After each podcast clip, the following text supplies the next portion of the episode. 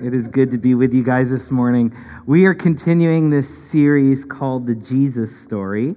And I love this because I love Jesus, um, which is a good thing. You hope your pastor loves Jesus.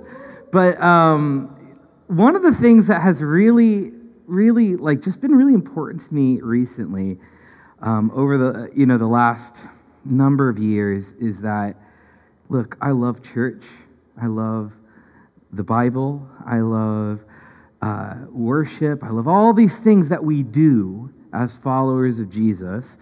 But the thing that has impacted me more than anything is the person of Jesus. And so, all of these things that we do are things that help us to get before Jesus.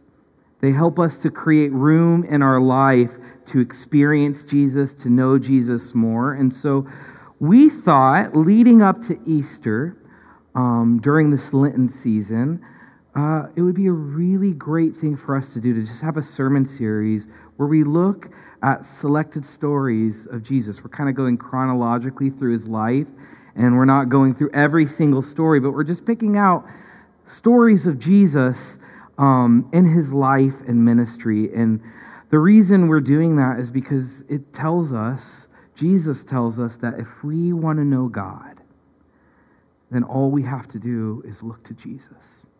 That Jesus is God in the flesh.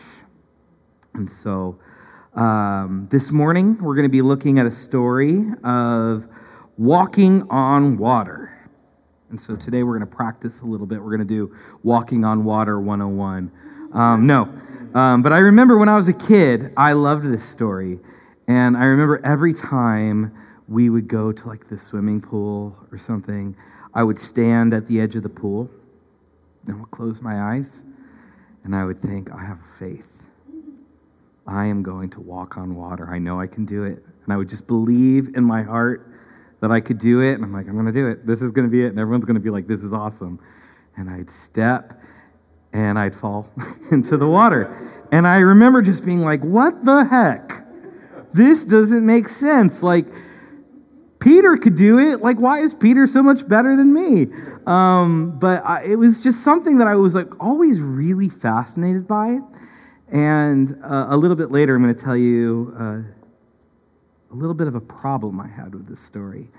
But before we jump in, let's just pray, and then we'll just look at the story. So, Jesus, uh, we thank you for being here this morning. We thank you. Um, like Nate was saying, that you died for us and that your death on the cross wasn't just a symbol, but it was showing us that you conquered death and sin, that you rose from the dead, that you are the firstborn of all creation. And Lord, I love too, just the way we were worshiping you was, was not in a way that was worshiping something that happened 2,000 years ago, but was worshiping the God that is in this room. And so we love you, Jesus. We just pray that you continue to be with us as we look at your word. Amen. All right, so we're going to be looking at uh, Matthew chapter 14. Um, this story is in a few places in the Bible, but we're going to be looking at the account of uh, uh, Mark, I mean, not Matthew. Uh, Mark chapter 14. So if you need a Bible, you can grab one on the sides here. We'll have it up there, or you can just get on your smartphone. Either way, I don't judge. Um, all right. So starting in verse 22, the book of Mark says, Immediately, Jesus made the disciples. By the way, one of the things I love about the book of Mark is it's constantly like immediately and then this and then this. It's like it's action packed so if you are wondering about a gospel to read if you like action packed gospel read mark. What? It I don't think this is Mark. Is it supposed to be matthew? Matthew. Matthew is not as action packed but it, but matthew is kind of based on mark so. Matthew 22 so whoever made that slide is fired. I made that slide. Um, all right. Matthew says, Immediately, Jesus made the disciples get into the boat and go on ahead of him to the other side while he dismissed the crowd.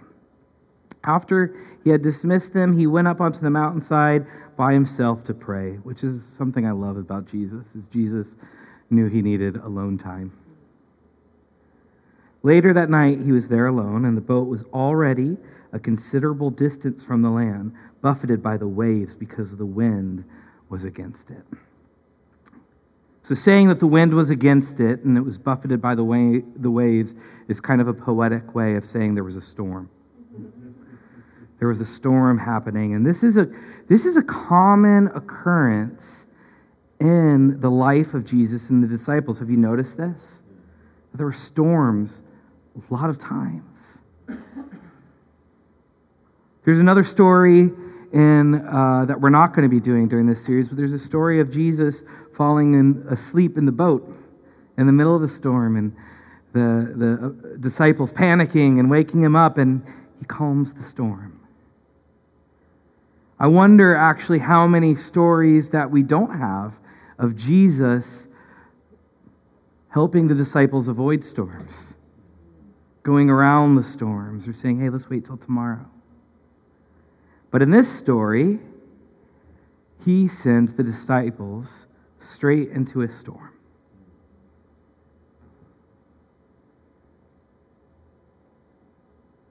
Why would he do that? Why would Jesus, who loves us, send his disciples straight into the storm?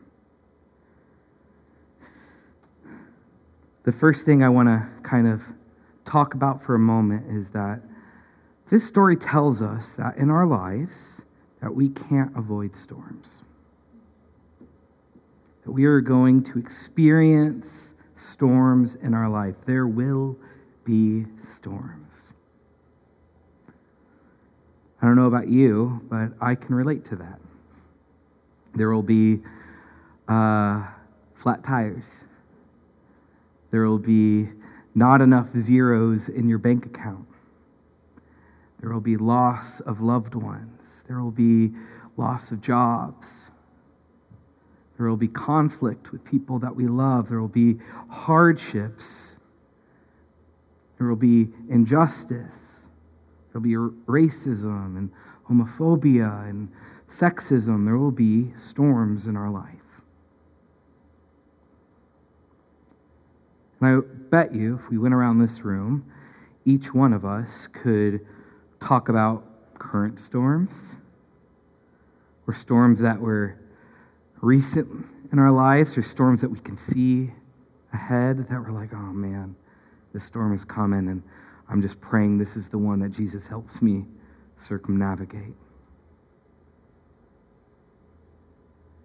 And one of the things that I have noticed in this story and stories like this, and in the words of Jesus, is that we love as followers of Jesus to claim Jesus' promises, which is, I think, a really important thing to do. I think a lot of times in our life we can really focus on things that are wrong, or we can focus on things that need to be better.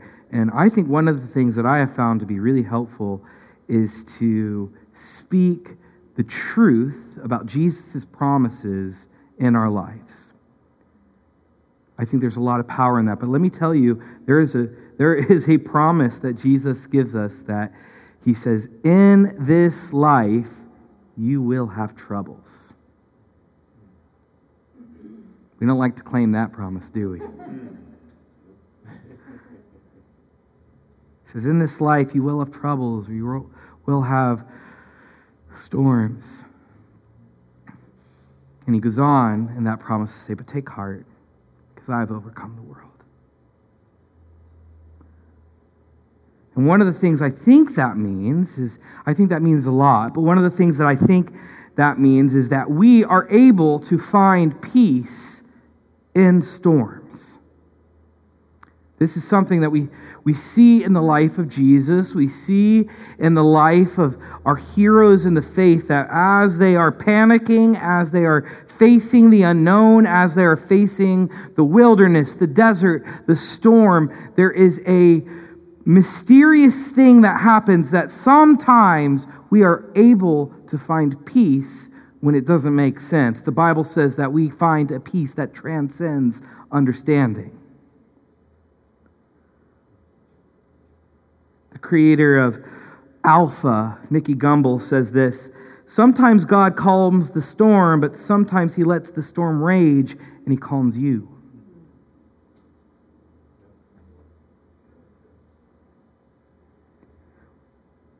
I wish the promise was you can have your best life now. that you can have all that you dreamed of. That you can have wealth and you can have no sickness. And have you ever been in a church setting where there's promises like that made? And I just want to say, and I say this humbly, like if you if you have bought that line, it's not true. And I'm sorry. But I think those promises that aren't biblical uh, create a tension where we think, wait a second. If i I, I thought if I followed Jesus, then my life would be good. And that's not happening. I'm following Jesus, and maybe it's gotten harder. It's gotten worse. And when, when that tension happens, you're, you're left with this thing where you're like, what, what do I believe? What do I believe? And my friend um, affectionately calls churches that teach that atheist factories.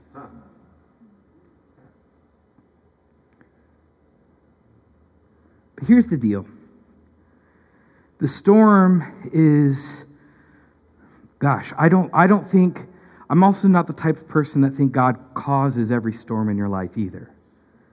I don't, I'm not, I'm not saying that, but, but here, here's what I believe is that the storm is not where you face the enemy. The storm is where you meet your God. The storm is a place that you can meet God, I believe that there is an opportunity that we have that when we're facing hardships in our life, we get to experience God in a real and different way than we do in the mountaintop. There's, a, there, there's something that happens in suffering. There's something that happens through difficulties where the words of God can become even more true. I love the story of Elijah where, where he's sitting in the desert. He's been, you know, he just had this amazing experience on Mount Carmel where he uh, had this crazy interaction with these, these, these other priests who were, you know, it's a different story. I don't need to go into that. But he had this crazy thing, and then he's immediately cut off into the desert. He's alone. He's miserable. God says, Take a nap, buddy. Have a snack and take a nap. That's essentially what he says. And he does. And, and, and Elijah's sitting there and he's frustrated and he's like, man, like I, I just experienced you in the fire and in the wind and all that stuff. And Jesus says to him, God says to him, He says, listen, my voice is not in the wind. My voice is the still, small voice. And sometimes in adversity, in, in loneliness, in difficulties, we are able to hear a voice of our, of our Creator that we weren't able to hear before. In this storm, I think we have an opportunity to meet God in a real way. And so if we keep on reading, verse 25, or verse, yeah, I don't know. I think I wrote on the wrong thing says, Shortly before dawn, Jesus went out to them walking on the lake. When the disciples saw him walking on the lake, they were terrified. It's a ghost, they said, and cried out in fear. Jesus immediately said to him, Take courage. It is I. Do not be afraid. What I love about this story is that the storm isn't the focus of this story. The storm isn't what's central to the story, Jesus is. And this is kind of going on to what we were saying is that the reason that we can have peace, the reason that we can have that peace that transcends, transcends understanding is because of this. It's because Jesus is present in the storm. In this storm, they are panicking and they look out and they see what they think is a ghost, but it's Jesus. And Jesus says, Take courage. It's me. I'm here. Don't be afraid. Jesus is present in the storm. Corrie ten Boom, who is a Holocaust survivor and one of my heroes, she says this. She says, There's no pit so deep that God's love is not deeper still. In the middle of the Holocaust, she said, God was there.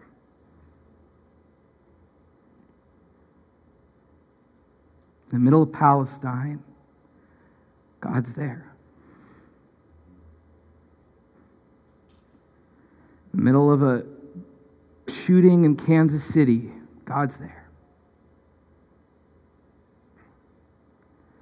In your bedroom, when you're terrified, when you feel alone,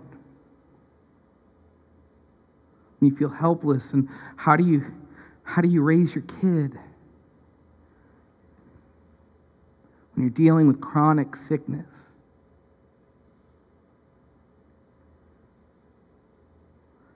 when you're dealing with a workplace where you're experiencing injustice, or just a jerk boss, when you feel like your marriage is falling apart, when you feel like you're facing storms, Jesus is there. He says, Don't be afraid. He says, Don't be afraid because I'm here too. And oftentimes, I think we read this and we've been taught that Jesus is offering a rebuke. Where he say, Why are you afraid? You, you don't get it. You're, you shouldn't be afraid right now. But I, I don't think that's what Jesus is doing. I think Jesus is offering an invitation. I don't think this is a rebuke. I think this is an invitation.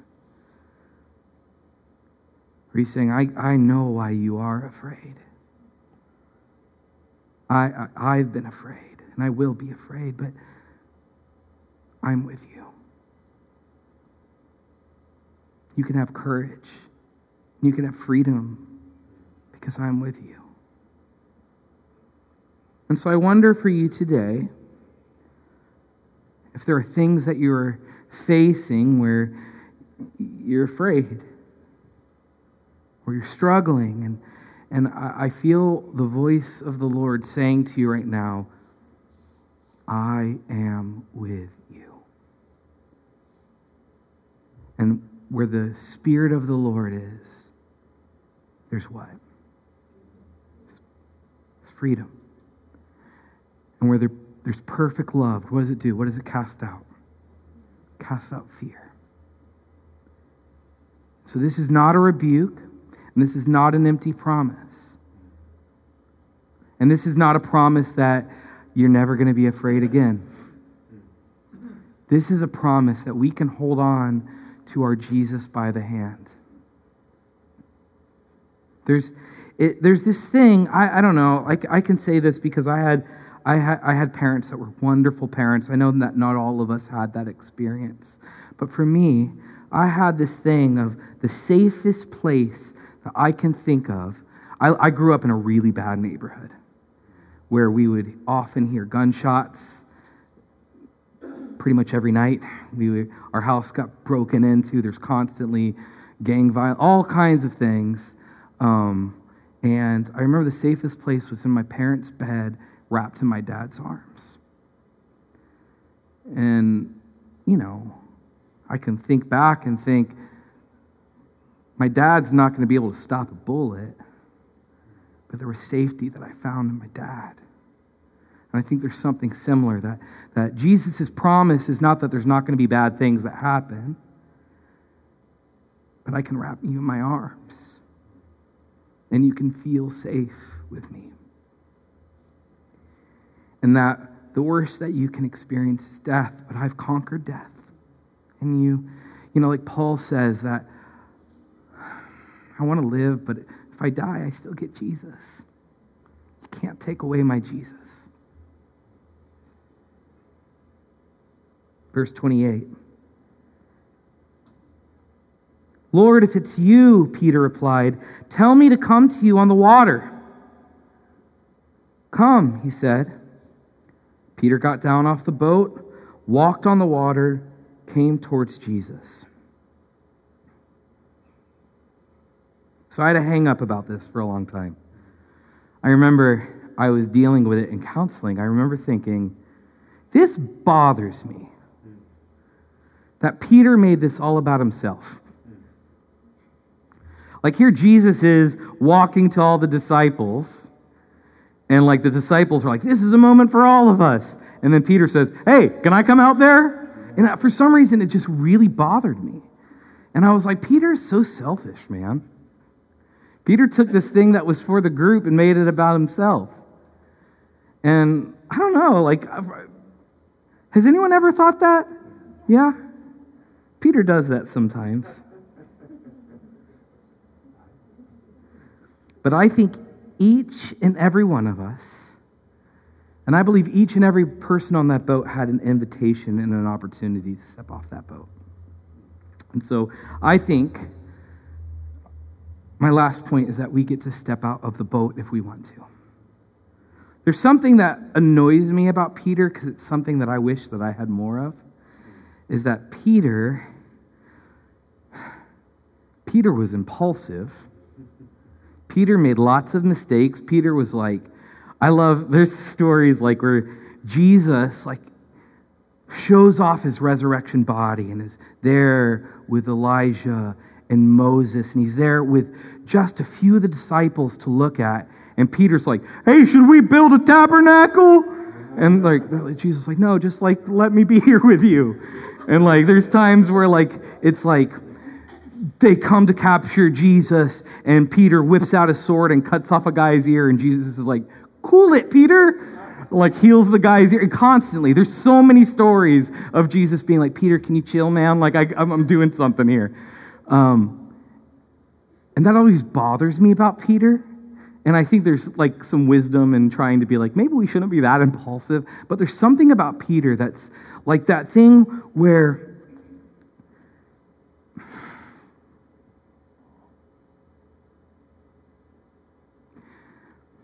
when Jesus was in the garden about to be crucified,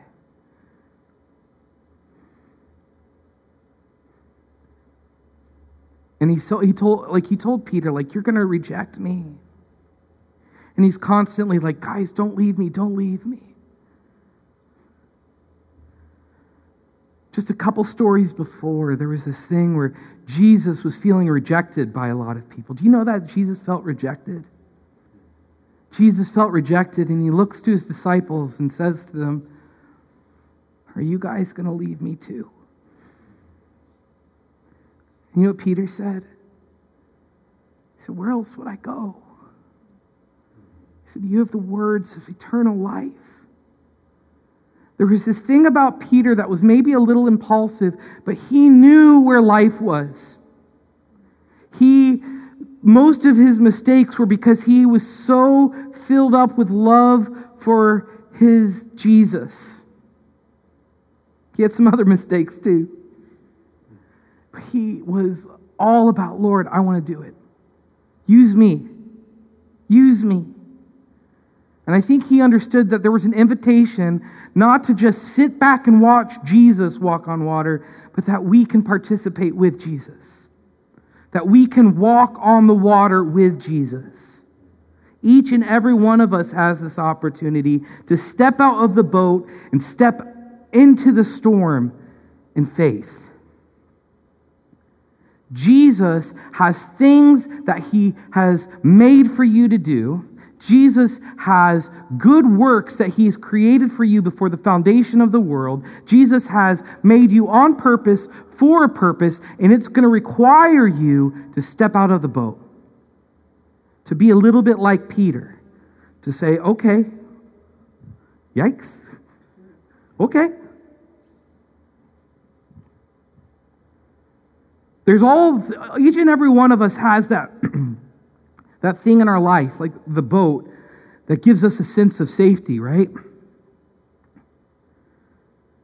But Peter's saying, Jesus, if, if you say so, I'll walk with you. And Jesus is saying, Come on. Come on. And each and every one of you has things that Jesus is saying, Come on, step out of the boat. I am your safety. The boat's not your safety. I am your safety. Step out into the storm. Do you trust me? John Wimber, who is the founder of the Vineyard Movement, who's also one of my heroes, he used to say that faith is spelled R I S K. And he wasn't just a lousy speller, but he's on to something. Faith requires us to risk. There's this thing where, you know, we look in the Bible and God calls Abraham to, to step out into the unknown, and Abraham says, I don't know about this, but I'll follow you.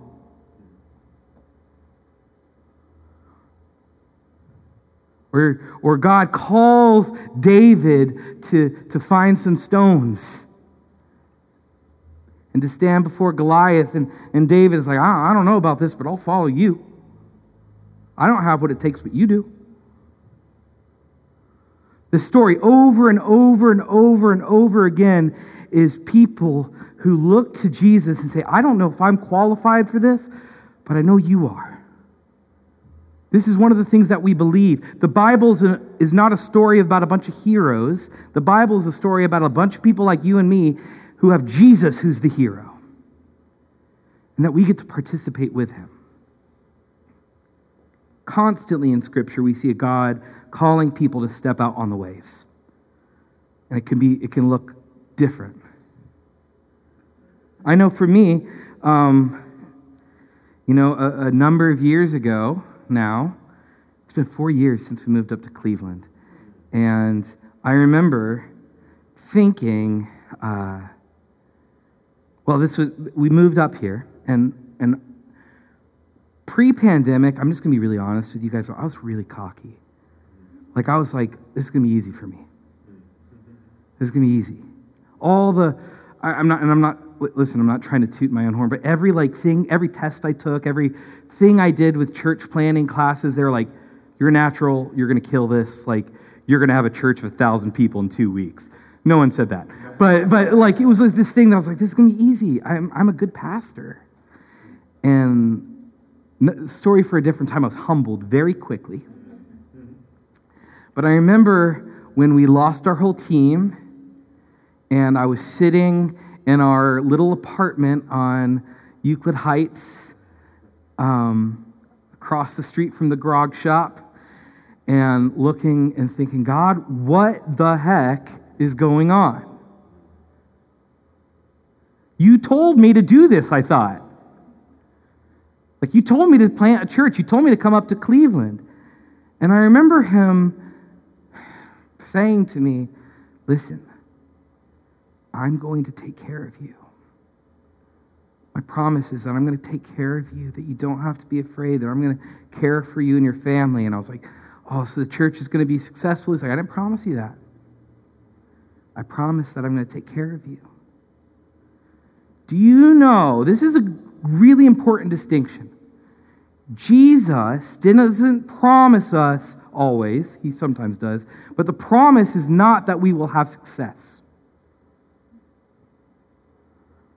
that you're not going to start a ministry that's going to be the biggest ministry, or that your business is not going to be super, super amazing and you know you're going to have all these healthy relationships that's not the promise that we have in scripture sometimes he might promise us those things but the promise that we have is that he is with us through the ups and downs so the, the promise to me is i think this church is going to be okay but the promise is that even if it's not, Jesus is with me. And the promise for you is that even if everything crumbles down, Jesus is with you. There's a prayer that I say um, often. Actually, I'll get to that in a second. I love this quote. I'm going to read this quote first by this guy named Joel Stuckey, which I don't know who this is. So he might be awful. but I like this quote. But if you find out that he's like some racist or something, don't hold me accountable, okay, please? I don't know who he is, but this is this is good. I should research that a little bit more.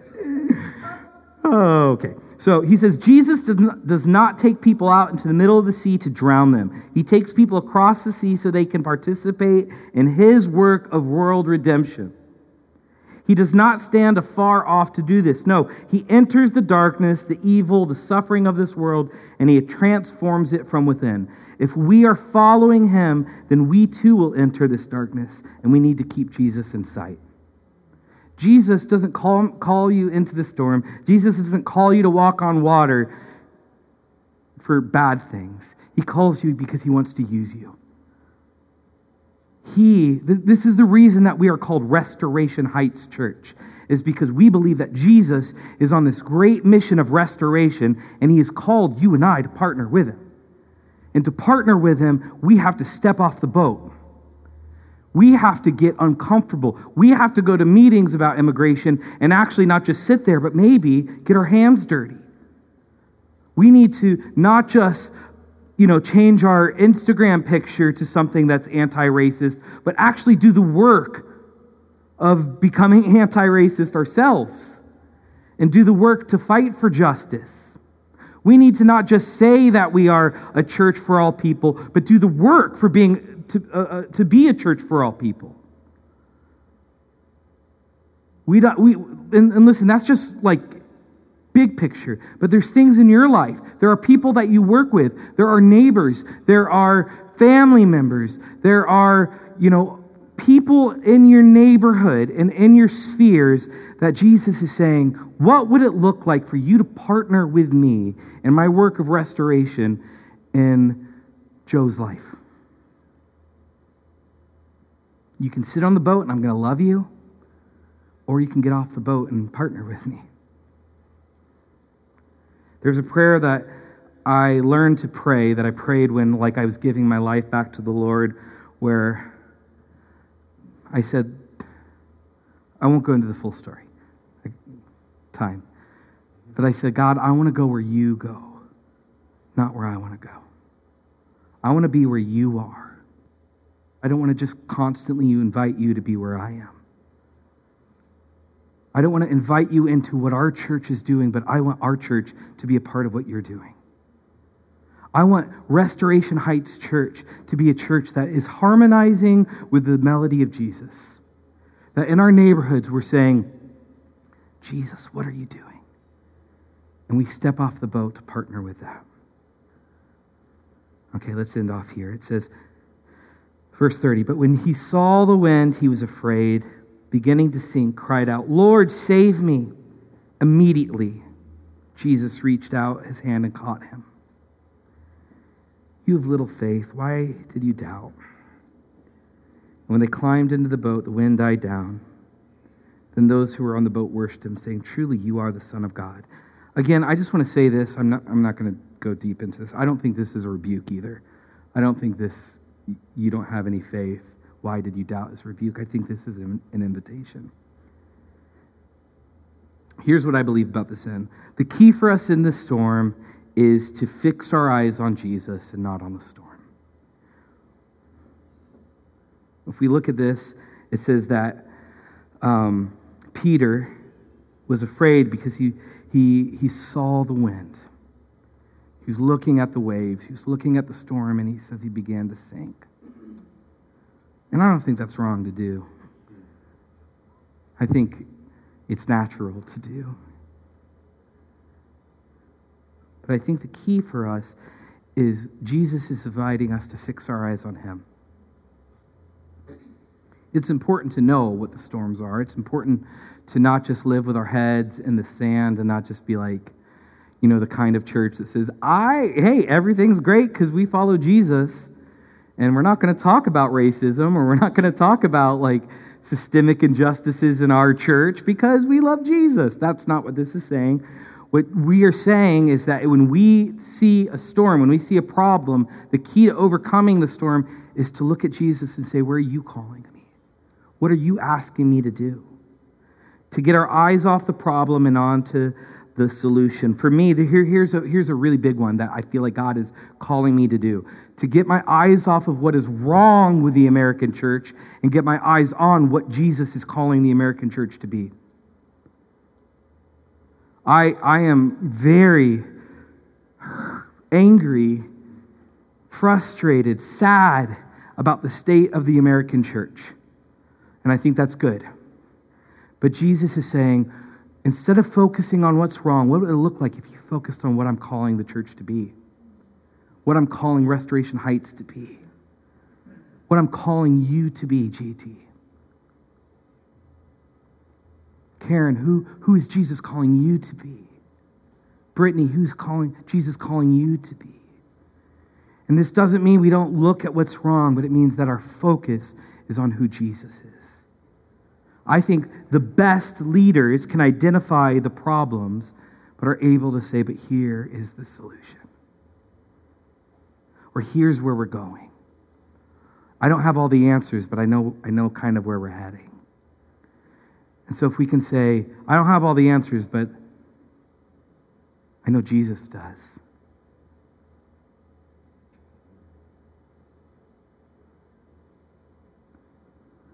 So there's, there's this idea that we see that when we're filled with anxiety,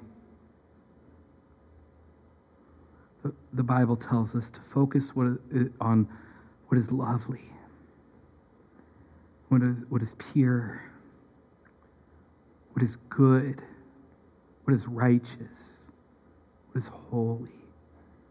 And I think that is a kind of a long winded way of saying, how beautiful is Jesus?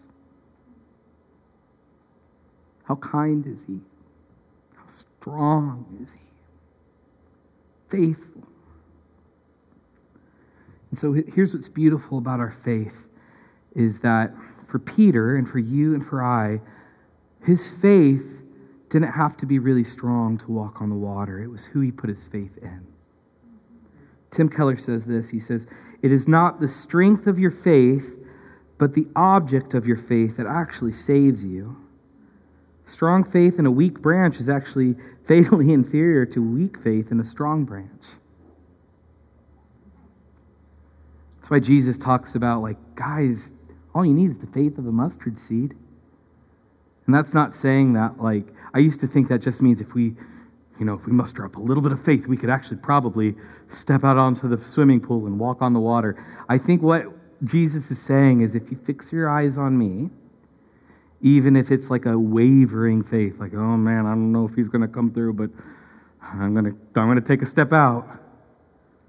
That's actually better than being like, I have faith that he will help me walk on this swimming pool, but that's not what he wants me to do. Do you know what I mean?